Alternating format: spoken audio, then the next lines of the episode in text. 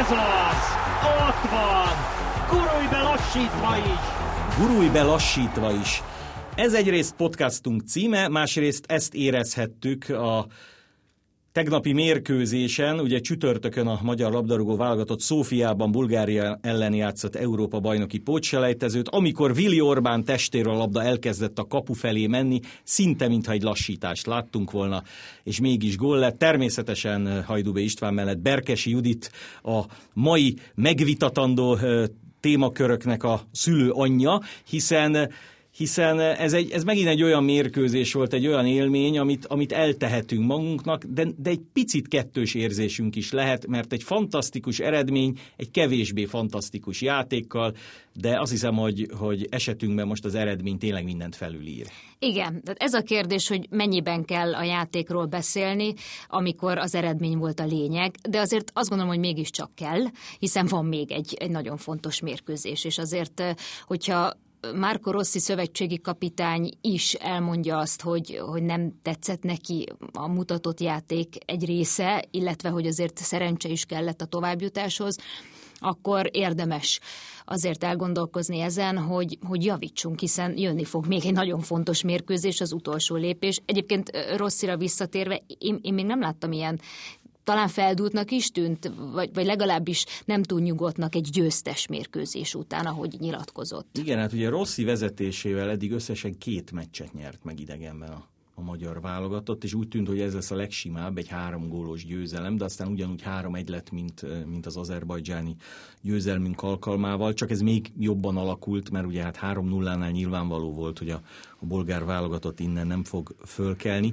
de a szövetségi kapitány ez volt nekem is érdekes, hogy tulajdonképpen a mérkőzés után közvetlen az volt az arcán, hogy játszottunk egy jó meccset Törökországban jó eredménnyel, játszottunk egy kedvezőtlen eredménnyel, de egy elég jó második félidővel az oroszok ellen, és az eredmény most a legjobb, de most játszottunk a leggyengébben.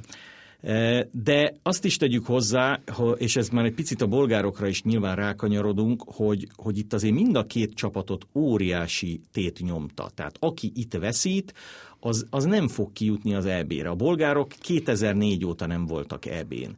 Mi rendezői leszünk az Európa-bajnokságnak, és elvileg egy portugál, francia, német csoportban játszhatnánk. Tehát itt két nagyon komoly motivációval játszó, de de olyan játékosok, akiket, akik ilyen téthez nem nagyon voltak hozzászokva, és szerintem nem véletlen, hogy az ilyen téthez leginkább hozzászokott két játékos, Gulácsi és Orbán játszott a magyar csapatból a legjobban. Igen, és talán pont ezt akartam mondani, hogy, hogy érzések és benyomások alapján a profizmus az, ami mégiscsak döntött, és hogyha kiemelted a két BL elődöntőst, a két nagyon komoly nemzetközi tapasztalattal is rendelkező magyar válogatott játékost, és ezzel szemben, amit a bolgár oldalról hallottunk, ugye most Tihany Viktor kollégám volt, volt kint a helyszínen, és, és mesélt nekünk, tehát az egy dolog, hogy a műsorfüzetben még benne van Szoboszlaiére. Mondhatjuk, hogy ez ugye idő előtt elkészül. Az már furcsább, hogy az aznapi sportnapilapban is Szoboszlai ott van a kezdőben, na de hogy a csapatkapitány, aki később aztán sérülés miatt nem játszott, Kostadinov is azt nyilatkozza nekünk, hogy akkor Szoboszlaira mennyire kell figyelni, és akkor Tihany Viktor kollégám jelzi, hogy hát ő nem fog játszani, és akkor egy ilyen érdekes arc néz vissza, aki, aki hitetlenkedik, az egy picit azt mutatja, és, és ahogy azért hallottuk a híreket, hogy, hogy nem volt teljesen profi a bolgár oldalon a felkészülés. Hát ezt kérdezem, de, de legalábbis nem úgy tűnik, hogy teljes mértékben feltérképezték volna. Persze tudom, hogy napról napra változik a helyzet a koronavírus miatt, hogy ki játszhat, ki nem, de azért ez nem egy félnapos hír volt. Én azt tudom elképzelni egy picit a bolgárok védelme. Nyilván az újságírót nem menti föl. Hát azért azt, ha előző nap kim volt az edzésen, vagy látta, látta, hogy nincs ott Szoboszlai, sőt Pátkait még a cserepadra beírták, aki nem is kerettag jelenleg. A Kostadinovról azt tudom elképzelni, hogy a bolgárok tudták, hogy a Kostadinov nem fog játszani, elküldték őt a sajtótájékoztatóra, már csak azért is, ha nagyon-nagyon rossz májú vagyok, és most, most leszek egy kicsit, az, mert mert nagyon kevesen beszélnek angolul a bolgár játékosok közül. Tehát egy olyan játékos küldtek, aki mondjuk a magyar újságírókkal is tud valamilyen nyelven kommunikálni tolmács nélkül. De ha Tiany Viktor meggyőződésem ott látva a riportot, azt mondta volna, hogy nem csak azt mondja, hogy Szoboszlai nem játszik, hanem, hanem hogy Détári játszik helyette, valószínűleg elhitte volna Kostadinov, mert lehet, hogy fogalma nem volt. Nyilván a szövetségi kapitány szerintem pontosan tudta, hogy, hogy a, a magyar válogatott... Akkor nem ezen múlt, te azt mondod? Vagy én nem az, láttál én azt gondolom, valami nem ezen múlt. Az biztos, hogy a bolgároknak is, ugye most fölsorolhatunk neveket, eh, hogy kik nem játszottak a bolgároknál. Sok sérült volt, és meg valószínűleg ezek a nevek igazán nekünk sok mindent nem mondanak. Körülbelül az, mint hogyha egy bolgár podcastban most arról beszélgetnének, hogy Babati és Kovácsik kiesett az utolsó pillanatban. Eh, tehát, tehát igazából a bolgár... Nem tudhatod, nem tudhatod, hogy mennyire elemzik. Nem, tényleg nem. De, de a dolog lényege az, hogy, hogy a bolgárok, a magyarok játékából annyiban fölkészültek, hogy a Ugye azt a Bozsik Péter is elemezte a szünetben, hogy inkább azt gondolták, hogy a Szalai Attila szervezze hátulról a játékot, ne a Vili Orbán őt inkább megtámadták. Még Langot is. Így van.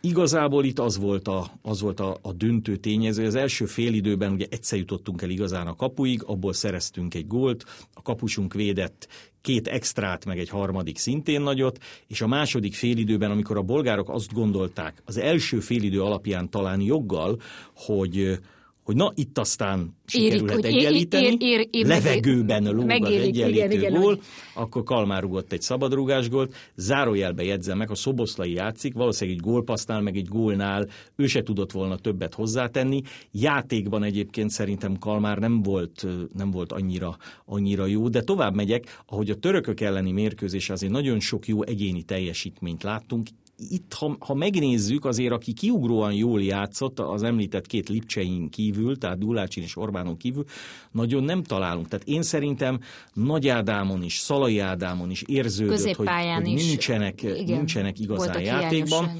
De hát három egyre nyertünk, e, e, egy olyan helyen, ahol 63 éve nem nyertünk. Tehát azért, azért a magyar labdarúgás jóval jobb korszakaiban sem egy csettintés volt, hogy elmész Szófiába vagy Várnába is játszottunk egy meccset, és megvered Bulgáriát. Az meg egy megint egy megint más kérdés, hogy, hogy jött megint a VAR, és 2-0-nál hozott egy olyan ítéletet, amit én megmondom őszintén, hogy, hogy most sem értek mert azt megértettem volna, hogyha Langádámmal szembeni szabálytalanságot lefújja a bíró, mert a borgár csatár Krajev kirakta először a kezét, és ő próbálta távol tartani a védőt, és szabadrugás kifelé. És szabadrugás kifelé. Ha ad egy 11-est, még azt is megértem, mert miután viaskodtak, Lang valóban talán tett egy könyöklő mozdulatot, de neki is kint volt a keze, láttunk már ilyenért 11-est.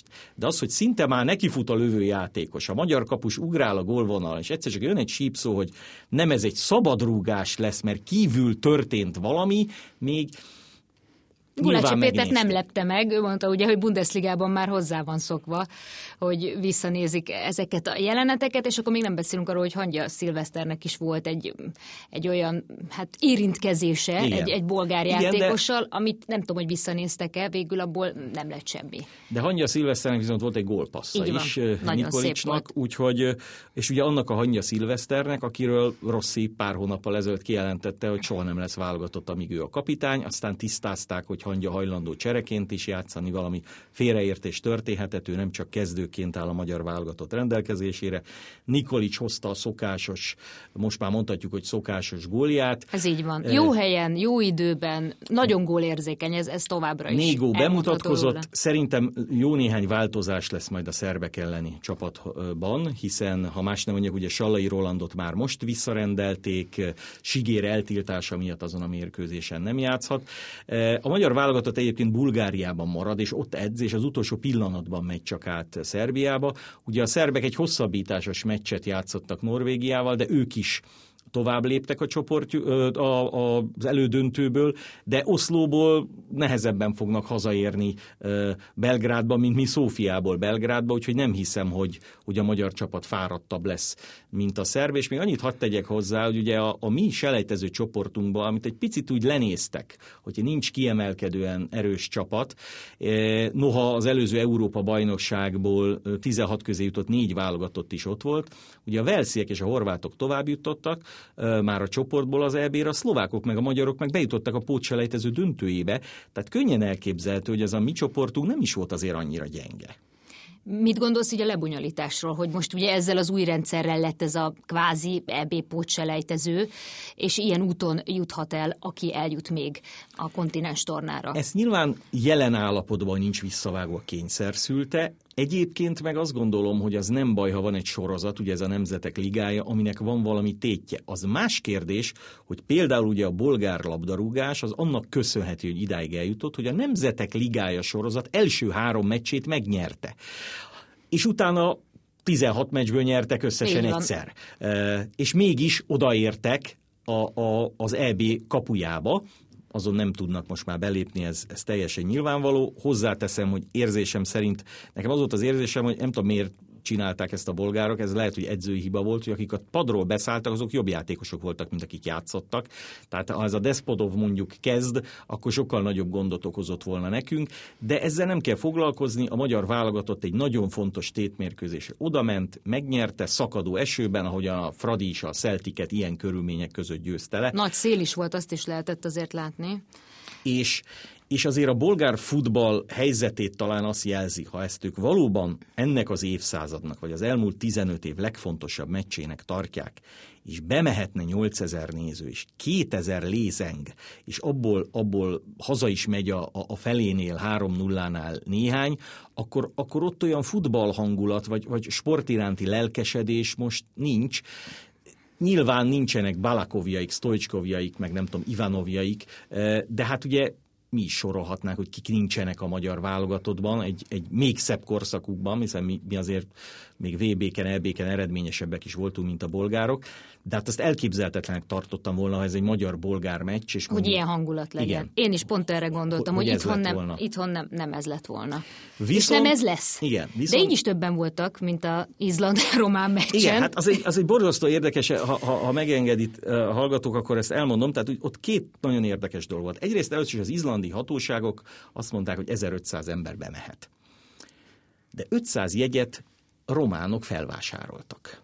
Kicsit elgondolkodtak, hogy ezek most be fognak utazni Romániából. Hogy jutott egyáltalán román kézre? Nem tudom, mennyi román él egyébként Izlandon, de biztos élnek ott is. És úgy döntöttek járványügyi szempontból, hogy 60 ember mehet be, a VIP az külön elhelyezkedik, és vele szemben 60 ember háromszor 20-as csoportokban, maszkban, kellő távolsággal ott lehet. Hát azért gondoljunk bele, ezt egyébként az izlandi vezérszurkolóknak, vagy a legnagyobb szurkolói csoportnak adták oda ezt a 60 jegyet, ők elosztották a kiválasztottak közül, de a környező dombokon, mert a stadion domborzat ezt megengedte, ott szinte ugyanúgy összegyűltek az emberek, mint a, a Ferencváros pályája környékén, a, a BL selejtező előtt, és a végén volt nagy izlandi Egy, Együtt ment azért a tapsolás. Igen, na most hozzáteszem az azt is, tapsolás. hogy hogy a románoknál pedig az jelentett problémát, hogy állítólag az egyik román vezető, aki Bukarestben még negatív tesztet produkált. Ugye a románok attól tartottak, hogy Bukarestben letesztelik őket negatív, megérkeznek Izlandra, ott néhány játékos pozitív lesz, és kizárják őket, mint ahogy az a, a Ferőeriek és a Szlován bajnokok ligája meccsén megtörtént. Most állítólag itt az egyik vezető lett pozitív, de ő a repülőgép elején utazott, a csapat pedig a legvégén, és ez a vezető, ez külön is, a reptéről is külön távozott volna, külön autóval, úgyhogy így aztán a román válogatott játszhatott, az ellen az izlandi csapat ellen, ahol hemzsegtek a 30-on fölüli játékosok. Ugye abban a 23-as izlandi keretben, amelyik ott volt az, az Európa bajnokságon, 16-an most is benne így voltak van. a keretben, 37, 34, 30... Vissza is tértek többen. Így van. Éves játékosok játszottak, ez nyilván szakmailag annyit jelenthet, mint ahogy nem véletlen az első félben nagyon jól játszottak az izlandiak, a másikban gyengébben, hogy talán fizikailag azért ezek a játékosok majd fáradni fognak itt A Zeniten túl már lehet? Igen, de, de a magyar válogatottnak nagyon-nagyon nehéz dolga lesz. Szerinted mennyiben jobb ez a párosítás? Ugye azért egy magyar-román, abban azért az érzelmek mindig jelen vannak. Hogy, hogy kell-e ez most, vagy ebből a szempontból egy Izland elleni meccsen csak a futball lesz akár szurkolói szempontból is a lényeg, és hogy milyen játékot tudunk nyújtani? Őszintén szólva én abban biztosabb voltam, hogy Izland kiveri Romániát, még abban is, mint hogy Magyarország Bulgáriát. Én magyar, magyar-izlandi párosításra számítottam a, a sorsolás pillanatától. Az izlandi mérkőzés annyiban könnyebb, hogy le lehet csupaszítani, tehát ez egy szakmai feladat lesz, le kell győzni. Nem az érzelmek játszanak szerepet, nem az, hogy, hogy milyen a magyar-román viszony most és milyen volt száz éve, meg milyen volt 500 éve. Tudom, 500 éve volt-e magyar-izlandi viszony egyáltalán például. Itt, itt egy szakmai kérdés lesz, és ugye, ha visszagondolunk a 2016-os Európa-bajnokságra, Ugye ott a magyar válogatott Izlandal egy csoportban játszott, egy 11-es góllal elég korán hátrányba került, de azon a mérkőzésen az ellen az Izland ellen, amelynek csodájára járt a világ, és utána még a világbajnokságra is eljutott, még Argentinával is döntetlent játszott. Sőt, ugye még Angliát azon az elvén ki is verte Izland, tulajdonképpen kis túlzással, és ebben csak tényleg kicsi túlzás van, Izland kereste ellenünk a labdát.